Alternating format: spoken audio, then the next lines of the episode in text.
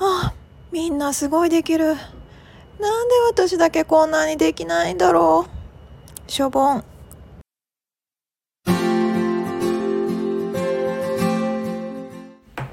皆さんこんにちは。薬が嫌いな薬剤師の福田由里子です。このチャンネルでは皆さんからいただいた情報をもとに私の経験から感覚的なものではなくきちんとした理論根拠データに基づいた日々の生活に役立つ情報をお伝えしていきます。今日はちょっと冒頭を、えーと、変えてみました。どうでしたか？皆さんこんな経験なかったりしません？私結構あったんですよ。今日はそのお話をさせていただこうかなと思います。で、えーと、またちょっと過去の音声を聞き直したりしてまた新しいあの考えというか気づきを得たので今日はそのことについて話していこうかなと思います。で、えっと、私以前ちょっと話したかもしれないんですが完璧主義だったんですよ。なんであの全部が完璧にいかないとダメだと思い込んでいた部分があって。でえっとまあそんなんでねやっぱり自己肯定感はすごく低かったです。もちろん食べ物の影響もあったなとは思うんですが今日はあえて食べ物の話はしません。で、えーと、やっぱり東京にずっと住んでるんですね。生まれも育ちも東京で。でやっぱり東京って、まあ、日本中からすごい人たちが集まる場所なんですね。あそれもやっと 今になって気づいたんですけれど。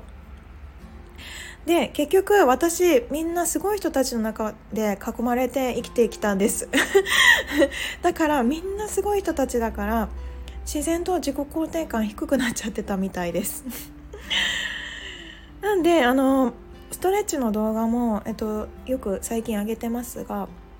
これもやっぱりいろんな人から「あすごく柔らかいねすごいね私それ無理だよ」みたいなそんなことをまあいろんな人から言われて「あ私柔らかいのかな」みたいな。全然そんなことを1ミリも思ったことないけれどあ私まだ結構柔らかい方なのかな？みたいな。それで動画を作り始めた感じ。やっぱりね褒めていただくってすごく嬉しいことであできるようになったね。よくこんなによくできるねとかえっと言ってもらえるってすごく大切で。で以前あの一緒にあのコラボトークさせていただいた方あの福ちゃんなんですけれどこの方もねやっぱりすごく成績があの優秀な学生を輩出するような中学校に行ってで 成績は最下位でそしてご両親がいつもそのことで喧嘩をしていることを見てあのー、ね褒められないというか すごく切ないですよねそう言って。あのずっとそれ自分の成績のことでずっと喧嘩している。やっぱり成績が悪いとやっぱり落ち込んじゃうしそれでまた両親が喧嘩してるってなっちゃうと余計かなと思います。で私もね大学はすごくまああの浪人していた大学は国立が落ちちゃったような子たちが行くようなところだったんですね。なんでやっぱりもうめちゃくちゃ頭がいい子たちだらけでで私はあの本当にそこに頑張って入れるかなどうかなみたいなレベルだったんですよ。でまあなんか3科目で、まあ、なんとか頑張って入れたはいいけどもうみんななんか5科目とか当然のようにやってる中でやっぱりそこでもすごく劣等感が ありました本当に成績は下だしあの留年の危機を常にさまよってましたけれどあそんな中でもね、えっと、一応これでもあの卒業留年とかそういうのは、えっと、なく普通に卒業はできて国家試験も受かることはできたんですけれどでまあやっぱりあの本当に東京はすごいなと思いますダンスのスクールもこうやっぱり東京にいろいろ集中していて素晴らしいダンススクールが。でちょっとやっぱり東京から外れてしまうとだいぶまた違ってきちゃいますね。その中でも私はやっぱり最初に行ったところがあまりにすごすぎちゃったんで またそこで劣等感がありました。なのに最近あのこう後屈した状態からこう起き上がるような動きこれすっごくできなくていつかできるようになりたいと思って、まあ、ダンススクールに入った感じです 初めて行った場所はみんなそれが当然のようにできてましたもう全然できなくてなぜ私はできないんだろうできないんだろうってすごい考えて。でまあいろんな、えーと、ストレッチであったり動画を見たりそれでもやっぱりできるまでには3年ぐらいかかりましたね。そんなにやっぱり簡単にできるものではないです。ただやっぱり一つずついろんなものを解決していきました。でまあねあのダンスだとやっぱり流れ的なものになっちゃうのでその部分ができるようになりたいとかこれができるようになるにはどうしたらいいだろうとかっていつも、えっとまあ、その一つの目標を、まあ、ある程度決めてあそれを一つずつ、あのー、解決していこうということで、えっと、いつもやっていましたコピーダンスの時もねあのお手本となるあコピーなんであのお手本となる動画と自分の動画が、えー、どこが違うどこがこうできれば良くなるのかっていうのを常に比較して、えー、次回はこれができるようになろうこれができるようになろうということで、えっと、いつもやっていました。でまあやっぱり日本人に多いのはあねできるところよりもできないとこにフォーカスをしちゃうっていうところ。みんなができてて私がなんてできない。ま 私もそうでしたね。ああみんなできてる。私はこれができるようにならないなとかっていつもやって落ち込んじゃってたりしたんですけれど結構そういう人多いんですがあ一つでも何かできることが増えたら是非、えーと、心から喜んであげてみてください。年取るとできなくなることが増えると思いがちなんですけれど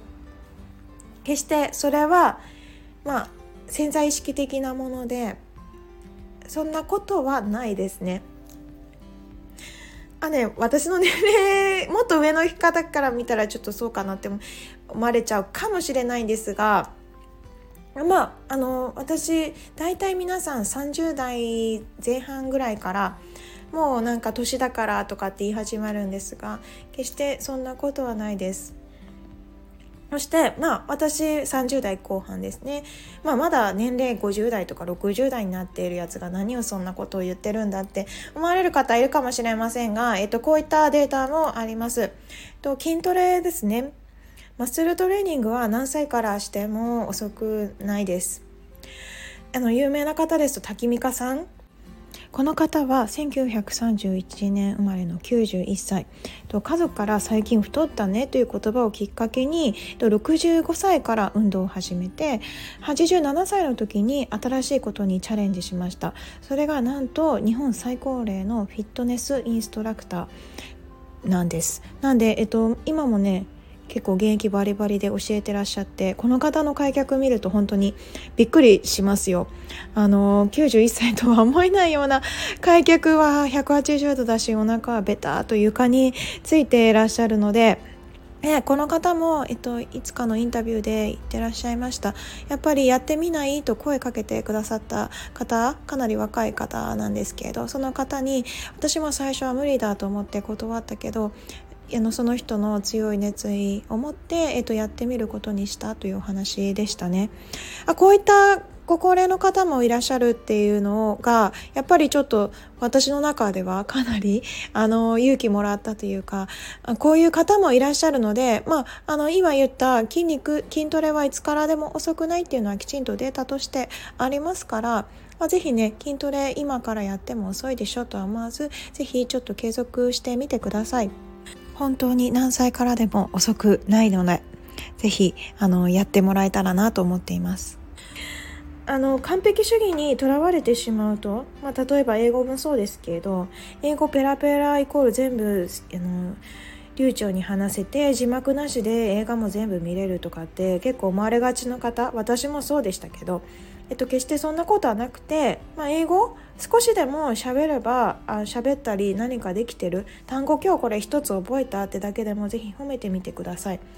実は日本人だけなんですよ。英語に関してこんな風にこう喋れるイコールペラペラっていうのは。海外行ったらありがとう、こんにちは、またね、みたいな、そんな単純なあの言葉僕日本語ペラペラなんだぜみたいな感じで、と、自慢してきます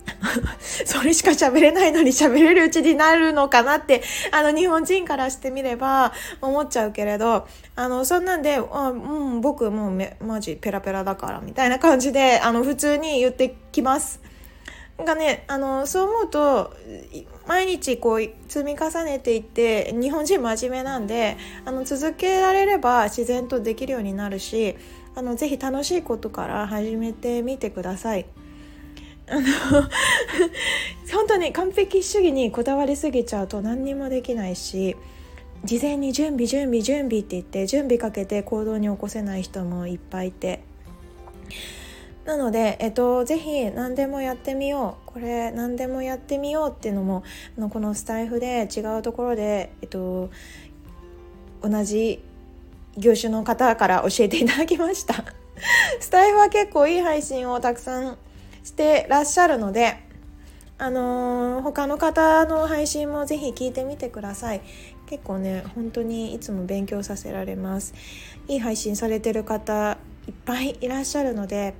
あね、テレビをもし見てる時間にスタイフにに、えーと、切り替えていただくとよりポジティブになって自己肯定感も少しずつ高まっていくんじゃないかなと思って今日はこんな感じでおしまいにします。今回参考にした本は下の概要欄に少し載せてますのでもし興味興味があったら見てみてください今回の内容がいいなと思っていただけましたら是非いいねとチャンネル登録していただきますと通知が来ますのでもしよかったら